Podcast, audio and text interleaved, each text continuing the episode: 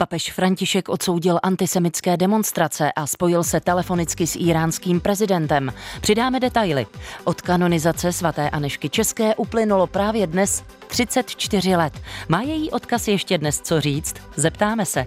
A přineseme reportáž o neuvěřitelné cestě originálu notového zápisu čtvrté věty Beethovenova smyčcového kvartetu číslo 13 B-dur. Ze studia Českého rozhlasu Plus zdraví Naděžda Hávová. Vertikála.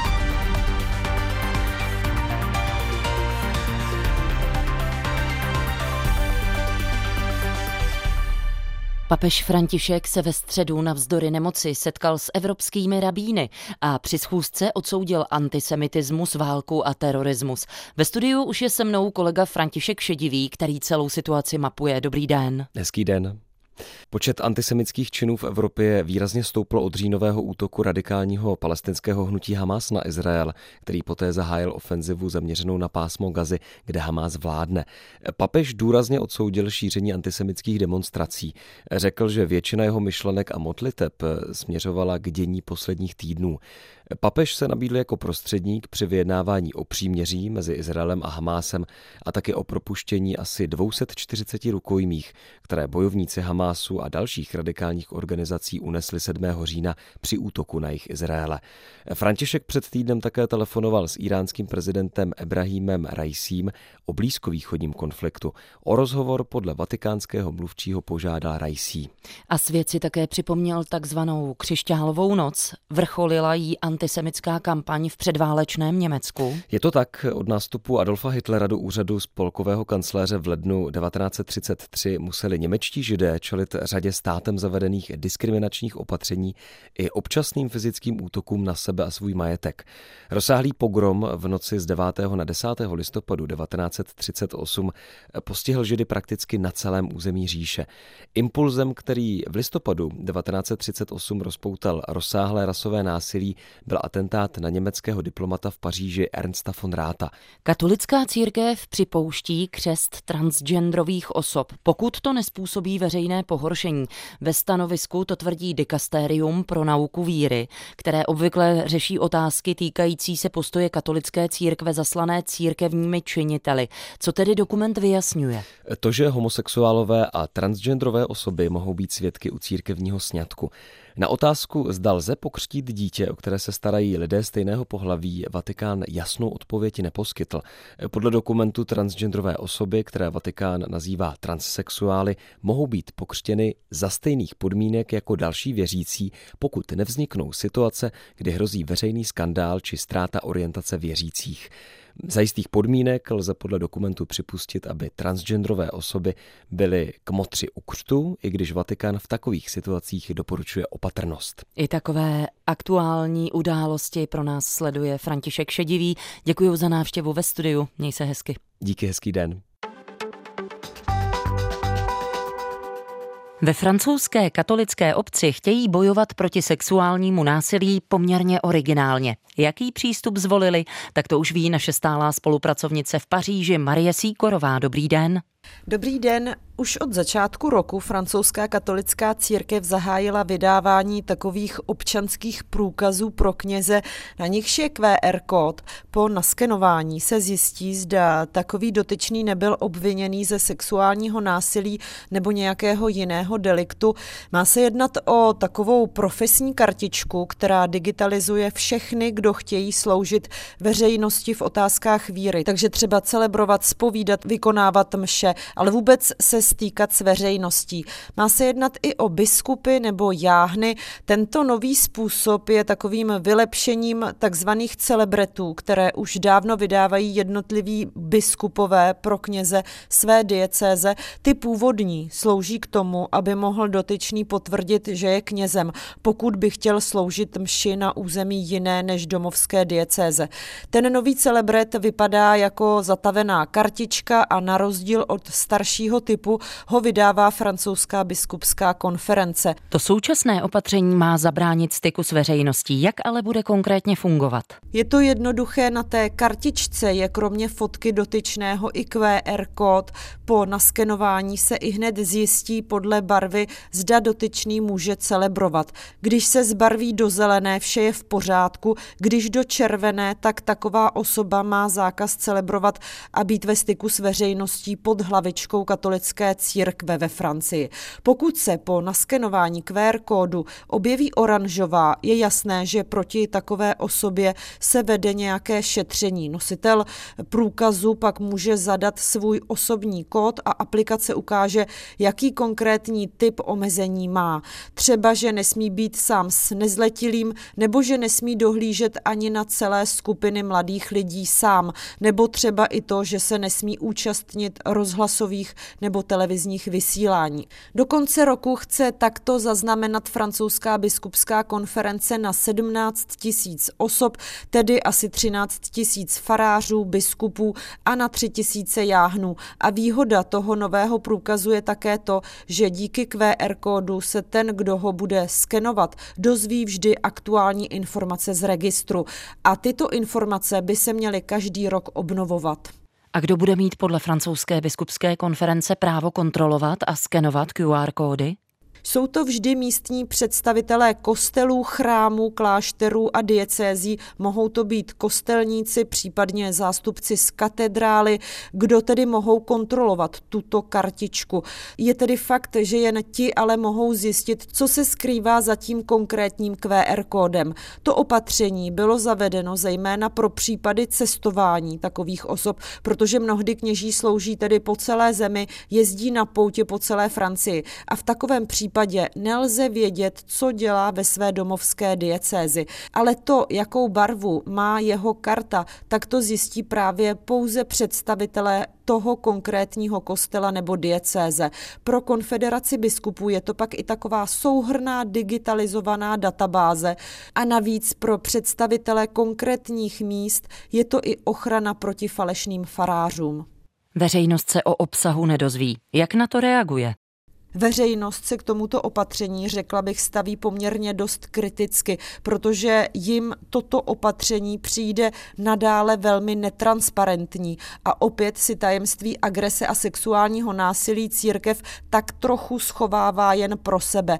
Prostě lidé by chtěli znát, co se skrývá právě za tím QR kódem, jaká barva zda zelená, červená nebo oranžová. Veřejnost prostě chce znát obsah a chce vědět, o koho konkrétně jde. Například Olivier Savignac z asociace Parler et Revivre, tedy mluvit a oživit, která se stará o oběti sexuální agrese ze strany církevních představitelů, tak navíc mluví i o tom, že si církev opět hájí své výsadní postavení na znění pravdy a opět tím jakoby své provinilé chrání. Z Francie se nám přihlásila naše stálá spolupracovnice Marie Síkorová. Marie, děkujeme, hezký den. Děkuji, naslyšenou.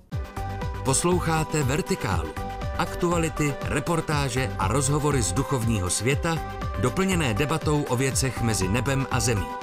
Poslechnout si je můžete také na webu plus.rozhlas.cz, v aplikaci Můj rozhlas a v dalších podcastových aplikacích. Právě dnes je to 34 let od kanonizace svaté Anešky České.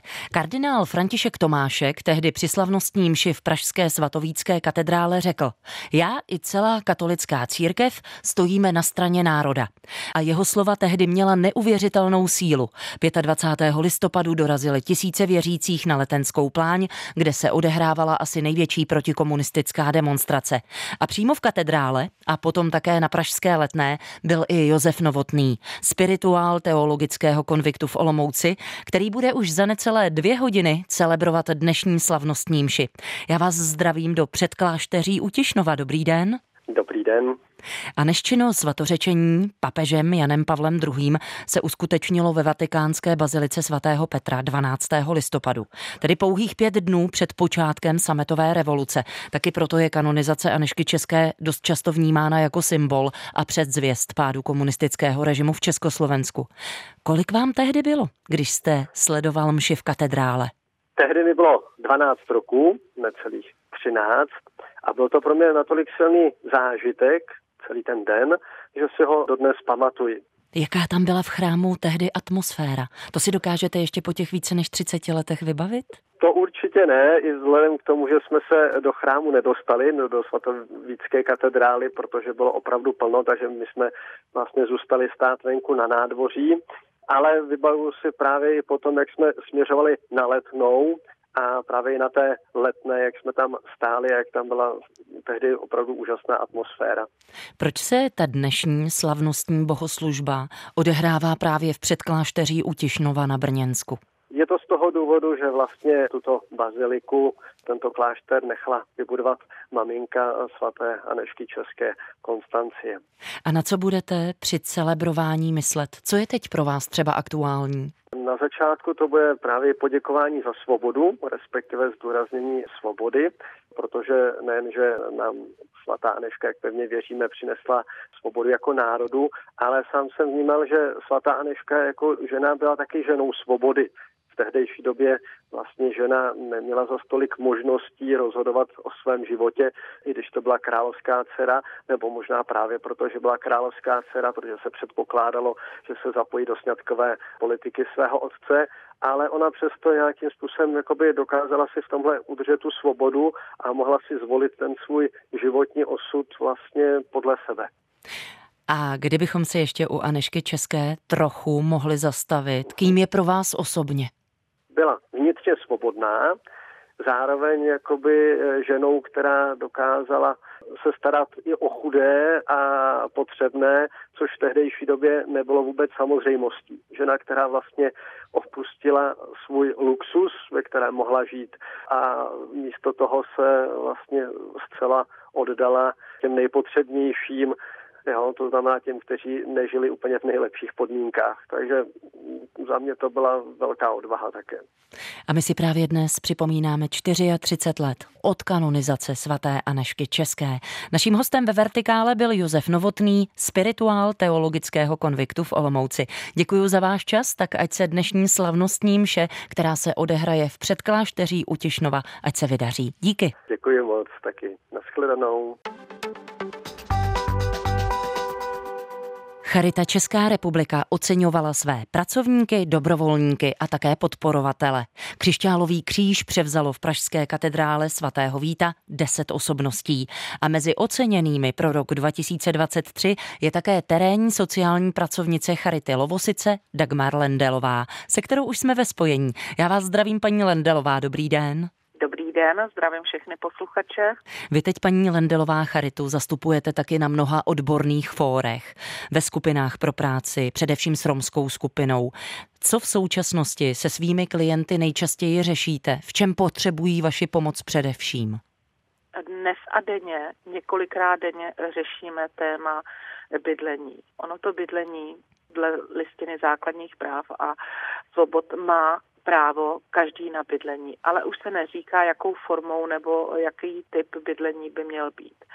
Nicméně nám tady, když to řeknu trošku lidově, takový turismus, začal igelitkový turismus, že vlastně nám tu vyrůstá generace z komunity, která vlastně přebíhá z jednoho azylu do druhého azylu, jenom s těma igelitkama a s těma dětma. Ty děti nemají v podstatě žádný domov, žádnou svoji postel, mění to takhle pořád do nekonečna a azyly se musí opouštět každý rok. Takže se tady takhle cirkulují v tom cyklickém běhu po těch azylech. Zrovna jste se trefila do období, kdy tady koncem roku končí městská ubytovna v Lovosicích a já hledám dnes a denně pro ty lidi bydlení. Máte, paní Lendelová, třeba pro tyhle situace nějaké řešení? Vidíte do budoucna nějaké světlo na konci tunelu? Je potřeba masírovat víc pozitivně tu společnost, protože, co si budeme říkat, ty předsudky se pořád přenáší a je to takové, že i to začíná v těch školních lavicích, kdy s Romem nechce sedět nikdo a začíná to už touhle segregací a pak to vlastně končí do budoucna tím bydlením. Ale co pro to udělat? No samozřejmě ovlivňovat tu společnost a nevidět jenom ty negativa, ale více zaměřit na ty pozitiva. To si myslím, že už dneska mezi námi máme lékaře, právníky, eh, různý odborníky, ale taky i umělce, tak je dobré to víc viditelně. A co vám v práci dělá největší radost, když už jsme o tom pozitivním myšlení? Víte, co mě dělá největší radost? Že jsou ještě lidi, kteří jsou lidma. zní to blbě, nebo zní to tak prostě tak, ale najít člověka, zrovna včera musím zmínit, jmenovitě zrovna včera mi pomohl pán Ruben, Pelár z Prahy, překladatel, který jsem tady řešila jednu kazuistiku a který mi velmi pomohl, protože kdyby nebylo tohohle dobrýho známého, který ho mám, tak by eh, ten člověk šel z bytu. Hmm. Zní to blbě, ale eh, je to tak. Nemáte lehkou práci. Ale řekněte mi na závěr už jenom stručně, co pro vás ocenění Charity Česká republika znamená? Je to opravdu jenom čistá radost, anebo svým způsobem třeba i nějaký závazek do budoucna, do další práce? Samozřejmě eh, si ocenění velice vážím. Je to pro mě tahle práce posláním, protože to má i když e, se řekne, že s touhle cílovou skupinou se moc nedaří, ale přece i ty malé úspěchy jsou pro mě velkými úspěchy. Víte co, odsuzovat umí každý, ale opravdu pomoc umí málo kdo. Tak já vám přeju do další práce hodně sil, hodně energie, ať se daří a ještě jednou srdečně gratuluji k ocenění Charita Česká republika pro rok 2023. Naším hostem ve Vertikále byla terénní sociální pracovnice Charity Lovosice Dagmar Lendelová. Mějte se hezky.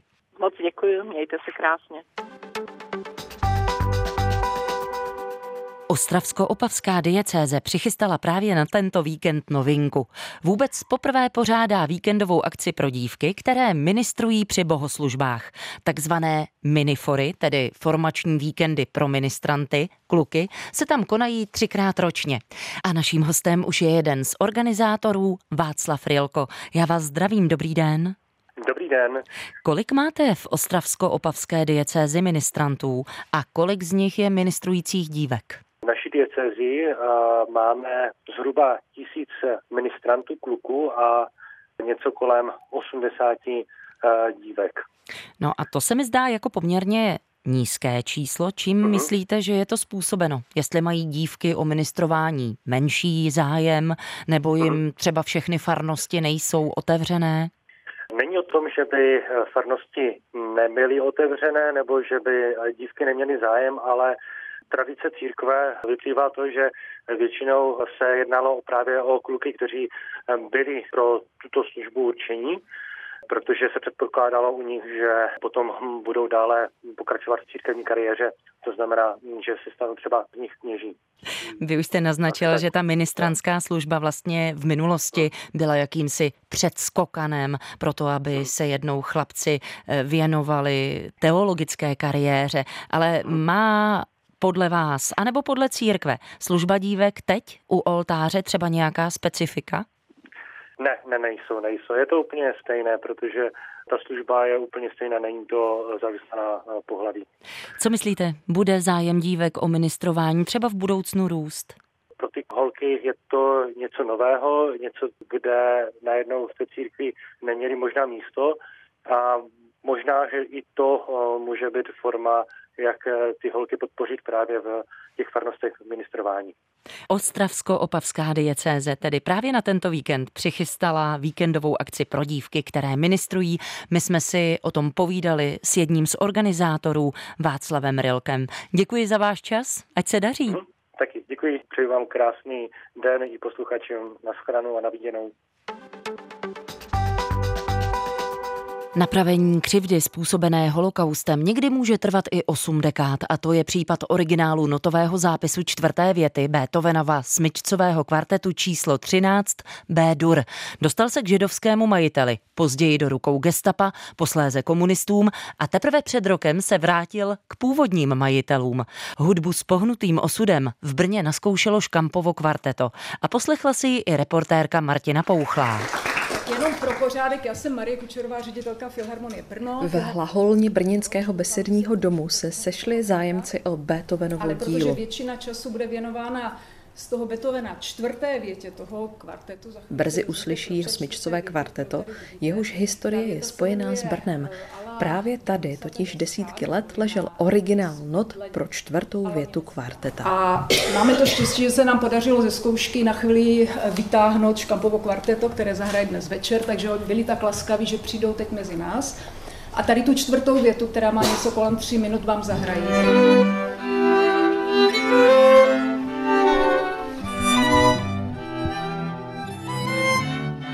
Autograf je vlastní rukou toho konkrétního autora psaný text. Vysvětluje před brněnským besedním domem Simona Šindlářová z oddělení dějin hudby Moravského zemského muzea.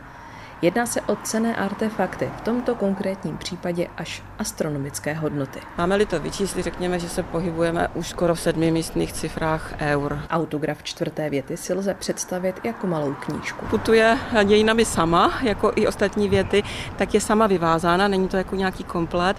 A vyvázána byla zhruba na začátku 20. století v původně červených sametových deskách s nádhernou takovou se svým typickým kováním a štítkem. Dnes už to působí spíš tak jako zlatožlutě a jako samo o sobě to vlastně krásný kousek jako výtvarný nebo užitého umění. No a vevnitř je celá krásně napsaná partitura té čtvrté věty v poměrně dobrém stavu, na to, že se bavíme o papíru 200 let starém a imboustu ve velice slušně zachovaná. 15 stran notového textu daroval Beethoven svému příteli a sekretáři Karlu Holzovi. Ten jej po 20 letech dal jako poděkování za koncertní provedení Beethovenova kvartetu uměleckému řediteli vídeňské Gesellschaft der Musikfreunde Josefu Halmesbergerovi. Po první světové válce se dostal do rukou rodiny Pečků, proslulé dynastie středoevropských průmyslníků a podnikatelů. Do Brna se rukopis dostal, když se František Peček snažil během druhé světové války z tuzemska cenost vyvést. Při pokusu o vyvezení ze země přes rodinné vazby je Franz Peček nechal přibalit do beden obchodní korespondence firmy E. Bloch a synové spolu s nějakými osobními věcmi, opravdu nejnutnějšími k emigraci a pár vzácnými kousky jejich srdci milými a ten v uvozovkách kontraband vlastně byl vypraven z Brna, protože se snažil dostat věci z protektorátu ven a byl zabaven po cestě a vrácen na brněnské zemské finanční ředitelství a od té doby se už jeho brněnský příběh odvíjel. Autograf by asi v Brně dlouho nezůstal, kdyby si jej nepokusil zachránit hudební vědec Jan Racek, který měl gestapu potvrdit pravost rukopisu. Velice rychle mu zřejmě proběhlo hlavou, že když zamlží tu pravost nebo vysloví určité pochybnosti a zase ti Němci se nechtěli blamovat, že před svými nadřízenými, tak minimálně ten proces prodlouží nebo uvidíme, co bude dál. No a, a opravdu to byl dobrý tak. Podobně všemožnými průtahy rukopis bránili zaměstnanci Českého notářství, které zpracovávalo soupis zabavených ceností.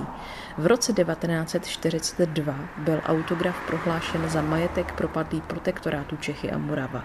Byť se František Peček snažil po skončení války k rukopisu dostat, komunisté, kteří v Tuzemsku převzali moc, tomu naklonění nebyli.